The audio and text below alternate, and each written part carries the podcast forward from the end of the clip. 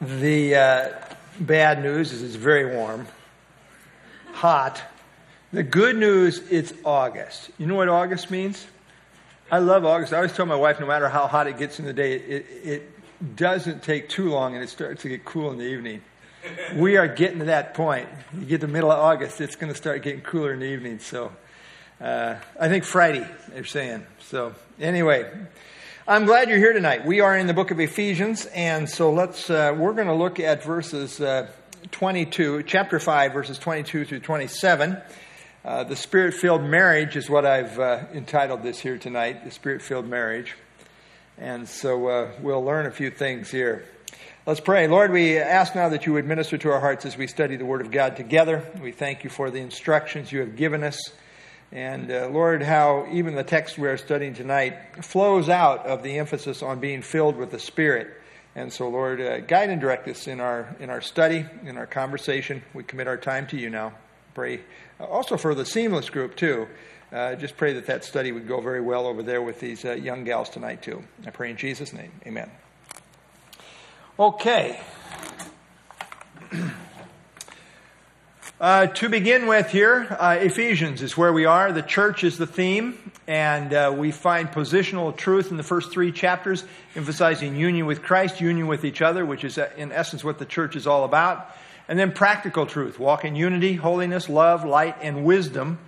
And under this, you know, these categories, we have this tremendous emphasis on submission as found in chapter 5 and into chapter 6, uh, submitting to one another uh, wives to husbands, children to parents, slaves to masters.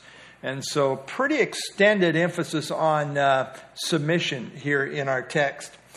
Uh, let's see here. The key bridge verse that we are building off of here, Ephesians 5.21, uh, submitting to one another in the fear of God. Now, he's just emphasized being filled with the Spirit, and uh, we noted that in verse 18. And then we talked about joy, speaking to one another in hymns, spiritual songs, singing, and, and so forth. Joy. Uh, thanksgiving, verse 20. Giving thanks always, uh, verse 20. So joy, thanksgiving, and then submission, submitting to one another. Those three characteristics kind of flow out of that uh, command to be filled with the Spirit. But then he kind of like stays there as far as the submission theme now follows through uh, as we have noted from, from this verse right here. And so uh, I would say this verse 21 is a transitional hinge verse, if you will. It represents the general conclusion of the previous section in 5 15 through 21, you know, that emphasis on, on uh, wisdom. And yet, at the same time, presents a bridge into an, an expansion of specific application of this submission theme in the entire next section from 522 through 69 as I've already emphasized. So, uh, note uh, one more uh, thing here. The whole section regarding submission flows out of Paul's discussion on being filled with the Spirit. I really want to kind of nail that down because what does a Spirit filled life look like? Well, I think there's a lot of submission.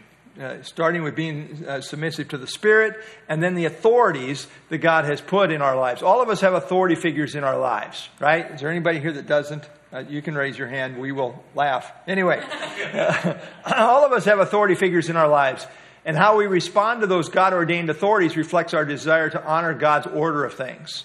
This is true in respect to, the, to government, which can be challenging at times, right? Yeah. Uh, and to the church, but even more fundamentally to the home. Proper submission to God ordained authority reflects submission to God Himself. So that kind of, if God has ordained this and, and I'm not submission, uh, submissive to this authority, uh, what's that say about my attitude towards God? Well, I'm really having a problem with God who has ordained the authority. So, uh, so that's key. Okay, uh, let's pick it up, uh, chapter 5 and verse 22. And uh, who wants to read uh, 22 and uh, let's do 23 together? Uh, 22, 23. Who wants to read that? Yeah, Jay? Wives, be subject to your own husbands as to the Lord. For the husband is the head of the wife, as Christ also is the head of the church, he himself being the Savior of the body. Okay, so, you know, verse 22 is considered to be one of the most offensive verses in the New Testament. Uh, wives submit uh, to your own husbands as to the Lord. In fact, I've had, I've had people tell me, you know, we don't want this in our wedding service. Now, I didn't end up doing that wedding. but uh, there's a lot of people just kind of struggle with this. Wives, submit to your own husbands as to the Lord. It's considered very offensive. But uh, I would point out what William MacDonald says here. We all know there is great revulsion against this teaching in our day. People accuse Paul of being a bigoted bachelor, a male chauvinist, a woman hater, or they say his views reflect the social customs of his day but are no longer applicable to today. Uh, such statements are, of course, a frontal attack on the inspiration of the scriptures. Uh, these are not merely Paul's words, they are the words of God. And, and that's what we believe. Uh, this is the inspired scripture. So, uh, how are we to understand this? well, in uh, 1 Corinthians 11 and also 1 Timothy 2, where Paul emphasizes uh, that headship is male, he grounds it in the creation order of Genesis. Both here in 1 Corinthians, 1 Timothy, he goes back to Genesis. So to say that the idea of submission is no longer relevant is bogus. Uh, this was God's intention and design from the very beginning. And that's, and that's Paul's argument. His, his design has not changed. The principles uh, go back to the beginning. And so, uh, not, nothing really new here, what Paul is saying. Uh, notice he says, Wives, submit to your own husbands. Uh, he, he by the way, he doesn't say obey them. Uh, that word obey is a different word that's used in reference to children, also to slaves. So there's a different, there's a little different feel here in terms of uh, what is being said to the, to the wives. And of course, husbands and wives are heirs together uh, of the grace of life. Uh, there's a complementary relationship, and uh, there is to be dignity and respect in uh, how we relate to one another, especially as we think about how the husbands are to treat their wives, as he will get to in just, in just a moment. Uh, and not only that, husbands and wives are spiritual equals. Uh, we are we are one in Christ, and uh, there's neither Jew nor Greek. There's neither male nor female, as Paul says in Galatians three twenty eight. Uh, there's a oneness. There's a, there's a equality in Christ. Different roles, but there is an equality spiritually in Christ. So he says, uh, with all that background, wives submit to your own husbands. He doesn't say, you know, submit to your uh, father-in-law or to your your father even uh, or to your son uh, or to somebody else's husband, right? Submit to your own husband. Now, wives, submit to your own husbands as to the Lord.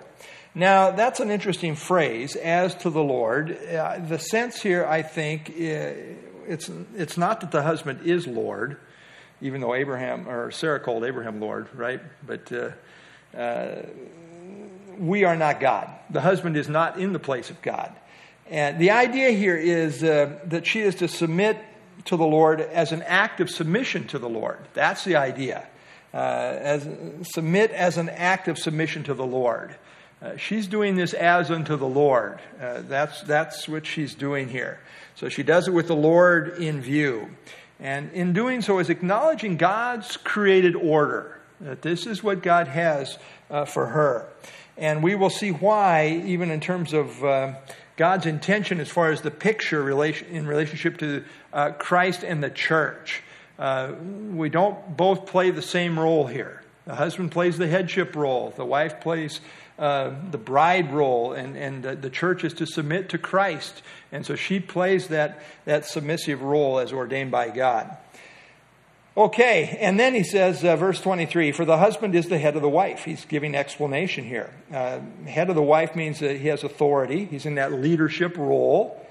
And as also Christ is head of the church. Pretty strong statement. How is Christ head of the church? Well, he has authority over the church, right? Absolutely. He is, he is Lord over the church. And he is the Savior of the body. Now, that's an interesting uh, combination. He's head of the church and he is the Savior of the body. He's both. He's the head, but he's also the Savior. Now, realize he's talking about uh, husband wife relationship here. And uh, when we see that Christ is the Savior of the body, we understand what that means. He's our, our deliverer. Uh, but when we make application, uh, the idea seems to be that the husband uh, is the protector. Uh, note the train of thought. The wife is to recognize that the husband uh, is sovereignly ordained to be her head for her good, just as Christ being the head of the church is for the good of the church. So often, headship is emphasized as a negative thing with a selfish agenda in view. But that is not to be the case. The headship role is really for the protective good of the wife as ordained by God. So I think that's the emphasis here. Uh, Christ is the head of the church, and he's acting for the good of the church. He's the savior of the body. Well, in what sense is uh, the parallel as far as a husband being the savior of the wife? Well, he's not in, in the, an exact parallel, but he is in a protective role. He's in a, in a he uh, functions for her good in, in uh, taking care of her and protecting her. All right. Uh, any other thoughts? Yep, yep. Okay. The church is the bride of Christ. Yes. So therefore, that's that's how he, he is That's the parallel. authority for for the church. Yep. Right. Absolutely. Yep. Okay. Anything else? Yes, Kate? Sorry. No, no problem. So when the husband is not, like, what is, when the husband is abusing that, then what is the role of the church in that situation? Well, we're going to get to that. Okay. And that's a great question because when sin enters in, you know, there's never sin with Christ, right? I mean, as far as how Christ treats the church, there's, there's no sin involved there. So, you know, we get into a whole different realm when he says to, to the husband, love your wife as Christ loved the church. Well, what if that paradigm's not being followed and there's a, a, a sinfully abusive situation? Well, that becomes a, another matter here um, as far as uh, following any human authority into sin is never our obligation. I mean, in fact, we are not to follow uh, someone into sin. So, um, lots of things we could chase down as far as trails on that question, but um, I'm going to bring it up here in just a minute. So let's uh, table it just a little bit. All right, anything else? Okay, let's uh, have somebody read verse uh, 24. Verse 24. Who wants to read that? Yes, Michelle? Therefore, just as the church is subject to Christ, so let the wives be to their own in everything. Okay. Therefore, the, the, he's drawing a parallel, and in light of this parallel that he's drawing, in terms of the Christ being the head of the church and the husband being the head of the wife, uh, he continues uh, the parallel here. He says, Therefore, just as the church is subject to Christ, so let the wives be to their own husbands in everything. That's a pretty strong statement, too, don't you think? Yeah, I think it is. Uh, how is the church to be subject to Christ? To what extent? Completely, right? I mean, who are we to look at Christ and say, you know, I don't think so? uh, that's completely wrong. Uh, we are to be uh, subject to the church in everything, uh, not just when we feel like it, uh, but rather at every point. And, and that is the point. Uh, just as Christ is subject to the church, so let the wives be to their own husbands in everything. So the wife is to honor the husband's leadership role. And by the way, someone has to lead and someone has to follow. I mean, it's just the nature of life. You can't have two heads. It's a freakish thing. uh, somebody has to be in that in that headship role. And uh, submission is easy, by the way, when every everything's in just total agreement all the time, uni- total uniformity, which is not going to happen in, in this fallen world. Um, so somebody has to kind of be, you know, and I think a wise husband is working, as I say, in, in a heirs together of the grace of life relationship here. But there are going to be times where a decision has to be made. Something's got to give here. Somebody's going to have to be the head. And that is ordained by God to be the husband's, the husband's role. Uh, back to your question, Kate. Honer's got a good point here. It certainly would not mean that a wife should submit to her husband in anything that is contrary to the commands of God. For one needs to obey God more than humans. We ought to obey God rather than men, as uh, Acts 5.29 says. In other words, the wife is not to submit to her husband in anything sinful, including, abuse. So um, that's, uh, that's a good point. Um, you know, you're not obligated. I think about Abigail in the Old Testament who had Nabal uh, for a husband. Uh, you know what Nabal means, right? A fool. Uh, you know, was she submissive to Nabal when uh, she's kind of going behind his back to David and saving not only his life but the, the whole the whole family? Well, she acted wisely. The Bible says. Uh, she did not do anything wrong. She, she acted wisely in that situation. So you got to weigh things when we start talking abuse and sinful uh, behavior. Um, just one thing here about this verse. Uh, I've often thought about this because it seems to me this is quite a scary verse if you're a woman, probably. Now, I'm the man of my, you know, I'm the head of my home, so it's not too scary for me. Actually, I guess it really is. But, um, but I think for the wife, uh, this is kind of a scary thing. But, you know, Peter kind of addresses this. Peter says, in this manner, in former times, the holy women who trusted in God, and there becomes the, the core issue, also adorned themselves being submissive to their own husbands. This is how the holy women have carried on historically, Old Testament. Uh, they trusted in God, and how did that trust show? Being submissive to their own husbands. Uh, it's a God thing. As Sarah obeyed Abraham, calling him Lord, whose daughters you are, if you do good and are not afraid with any terror. I, think that's kind of an interesting thing that Peter says there at the end. Because I think what Peter is saying is it can be kind of scary to be in this position up here. Uh, but what does God want you to do? Well, He wants you to trust Him in that situation. I mean, if you're kind of looking to this, this person to lead you, I'm sure at certain points it can be scary. Thankfully, my wife is over at the other place and we can't call on personal testimony. but uh, seriously, but it comes back, we got to trust God. Maybe pray for Him you know, and if he's not asking you to do something sinful, you know, you need to honor his leadership. Now, if he's asking you to do something sinful and, and you, you don't go along with that, as we've talked about Abigail, but um, yeah, he's kind of he kind of covers that. Uh, whose daughters you are, if you do good, and I would say what in context he's talking about trusting in God, which re, which uh, shows itself in being submissive to their own husbands and, and are not afraid with any terror. That's, that's where uh, faith comes in. I'm going to trust God with this uh, challenging situation. All right. Anything? Yes, Marilyn?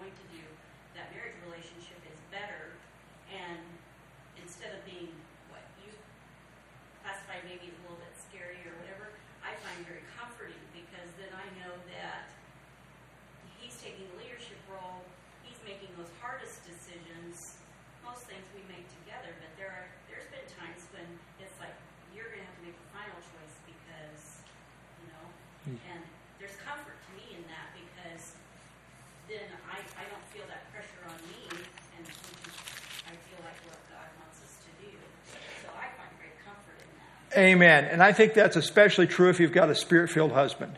But Peter begins, and, and, like I said, I'm just kind of cutting to the chase here, but Peter begins here in 1 Peter uh, first, uh, chapter 3, verse 1. Wives, likewise, to be submissive to your own husbands, that even if some do not obey the word, that they without a word may be won by the word. I think if you're living in that kind of a situation where the husband is, is uh, you know, he's got some problems going on over here, that gets a little scary. Uh, praise the Lord, you got Jay. So we know you're in a whole different category. but uh, no, that's great though. That's the way it should be, Marilyn. That's the way it should be. And, and I trust my wife would say that too. I think she would actually. Yeah, I think so. But anyway, yeah, thanks. I appreciate your input. Amen. Uh, you can, can you see why for some women this would maybe be scary? Absolutely. Yeah. Oh yeah. Yeah, yeah, yeah, yeah, right. Absolutely. Yeah for sure. All right. Anyone else? Yes, Michael. Uh, it seems like most of the time we're commanded to do things in the Bible, it's because it goes contrary to what we would naturally do.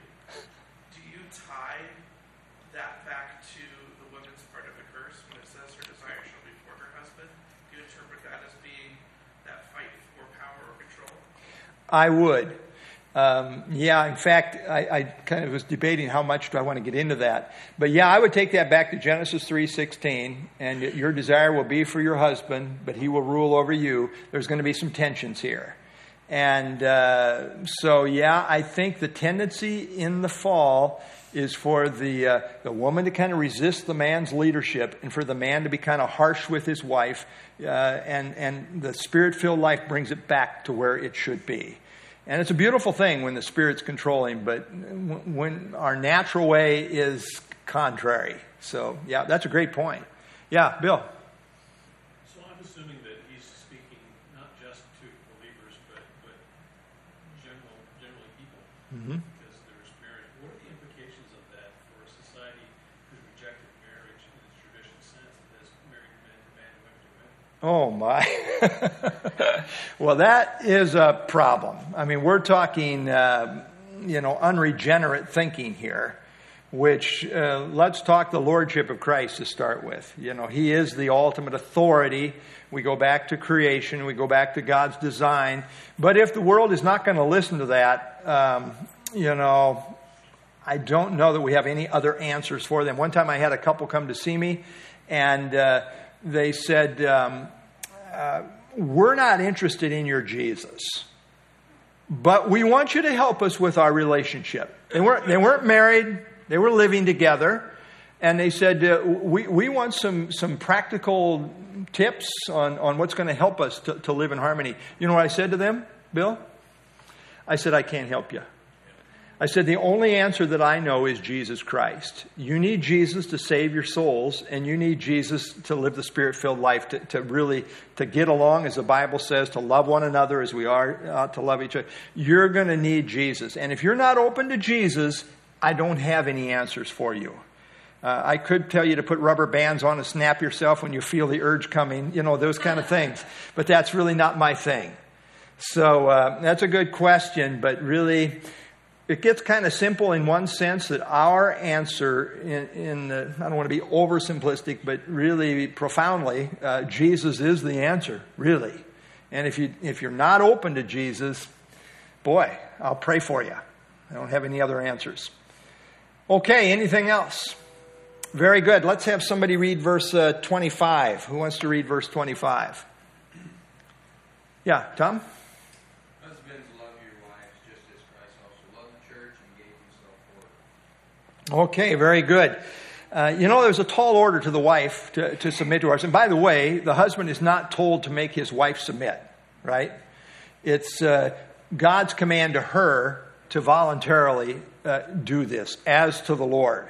Uh, and that's why he says, Wives, submit to your own husbands as to the Lord. He's speaking to the wives. He's not speaking to the husbands to make them do this. But uh, I think the taller order is actually to the husbands uh, to love your wives just as Christ loved the church. Now, that is a really tall order.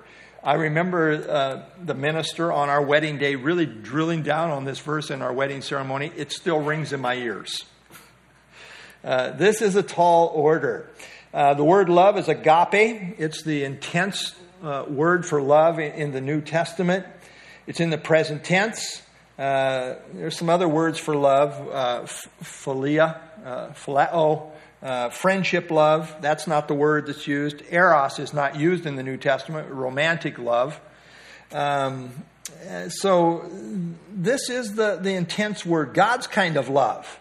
Uh, that seeks the other person's highest good, that gives of itself sacrificially, and uh, puts uh, the other person ahead of yourself. Um, as Christ, just as Christ loved the church and gave himself for her. Uh, again, boy, you talk about uh, a high standard. Christ is our example in terms of loving our wives. And how did he give himself for the church? Well, he laid down his life for the church. And uh, how much did he give? Well, he gave his all, right? I mean, he, he gave his all. And uh, he did so with a, with a goal in mind, as we will see. He gave himself for her, gave himself for the church. We, we are to love our wives likewise. But he did it to a certain end, with a certain goal in mind, and that's what we see in verses 26 and 27. Uh, any other thoughts before we go on to the, the 26 and 27? Okay, who wants to read uh, 26 and 27 for us? Yeah, John? That he might sanctify and cleanse her with the washing of water by the word, that he might present her to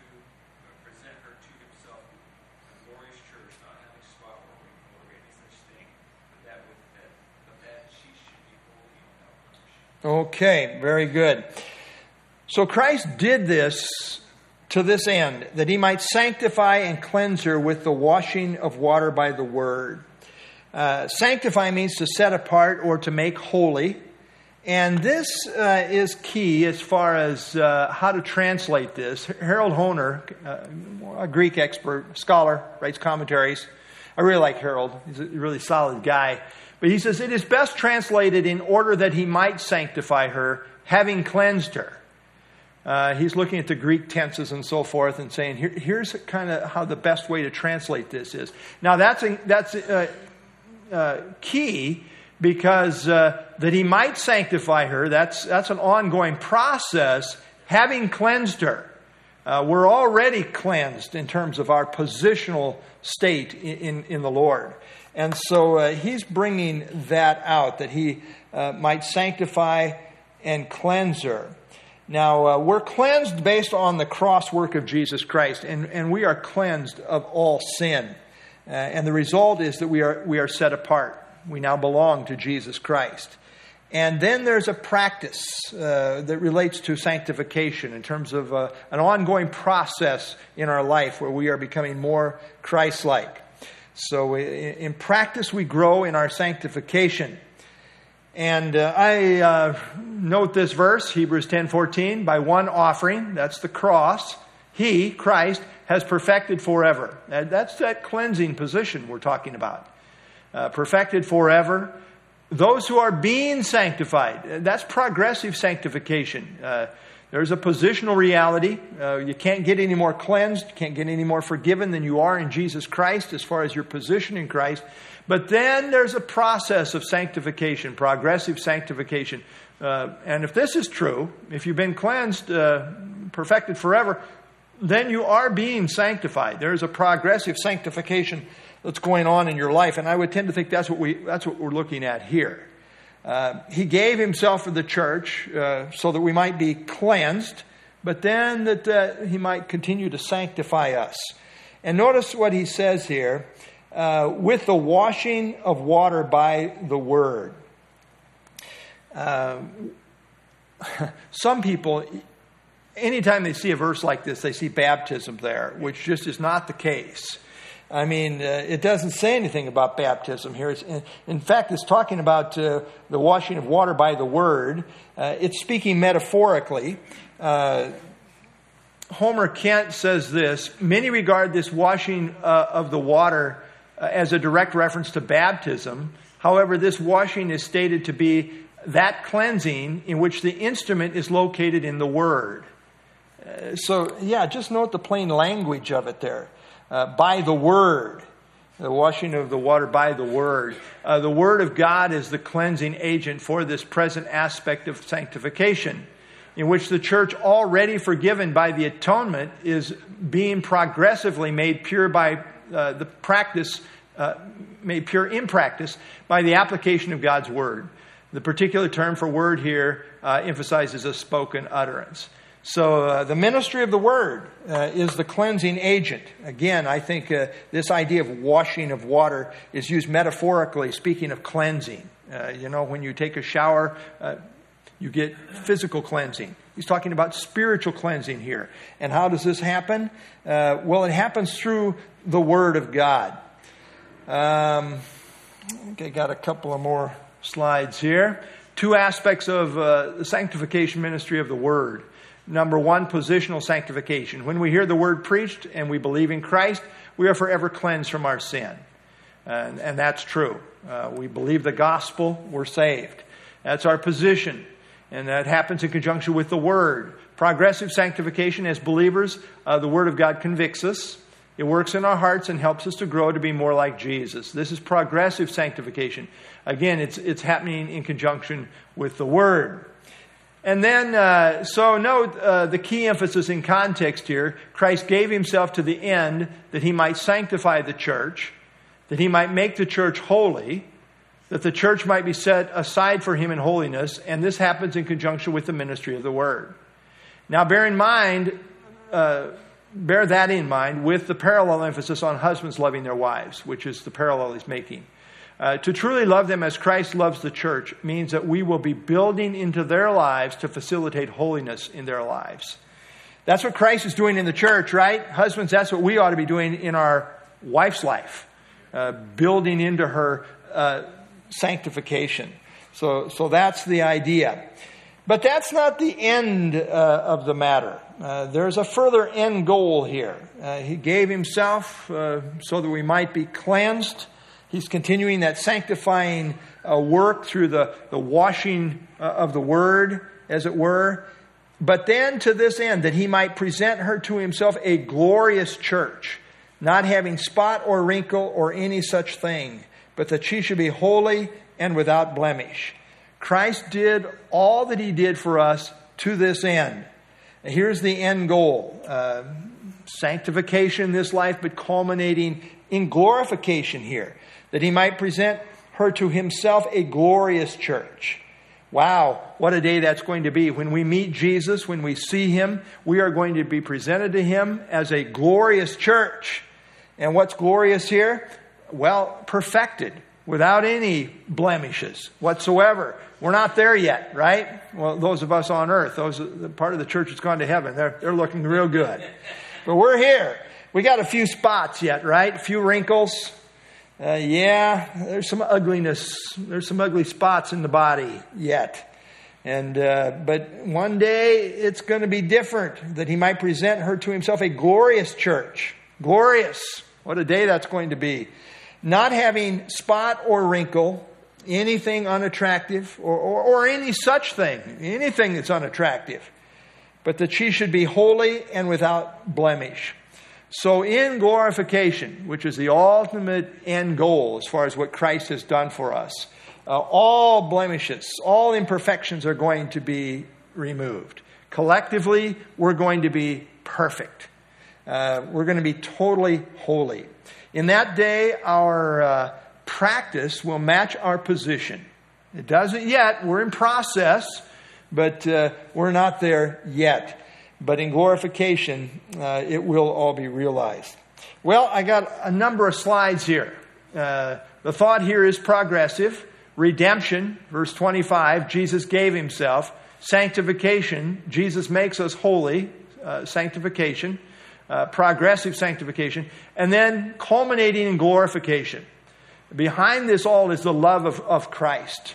This is what Christ is doing for the church. This is how Christ loves the church. I take it that at the judgment seat of Christ, anything unworthy in our lives will be burned up. And what remains is what will go with us into eternity in some form of reward. At this very point will be the consummation of this verse in every sense.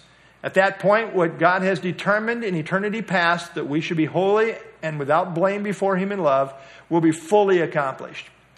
Like I say, positionally, that's already true. But uh, in practice, we are in progress, progressive sanctification. But the end goal is verse 27. And you're going to get there with all your imperfections. I include myself, us as a church, with all of our imperfections.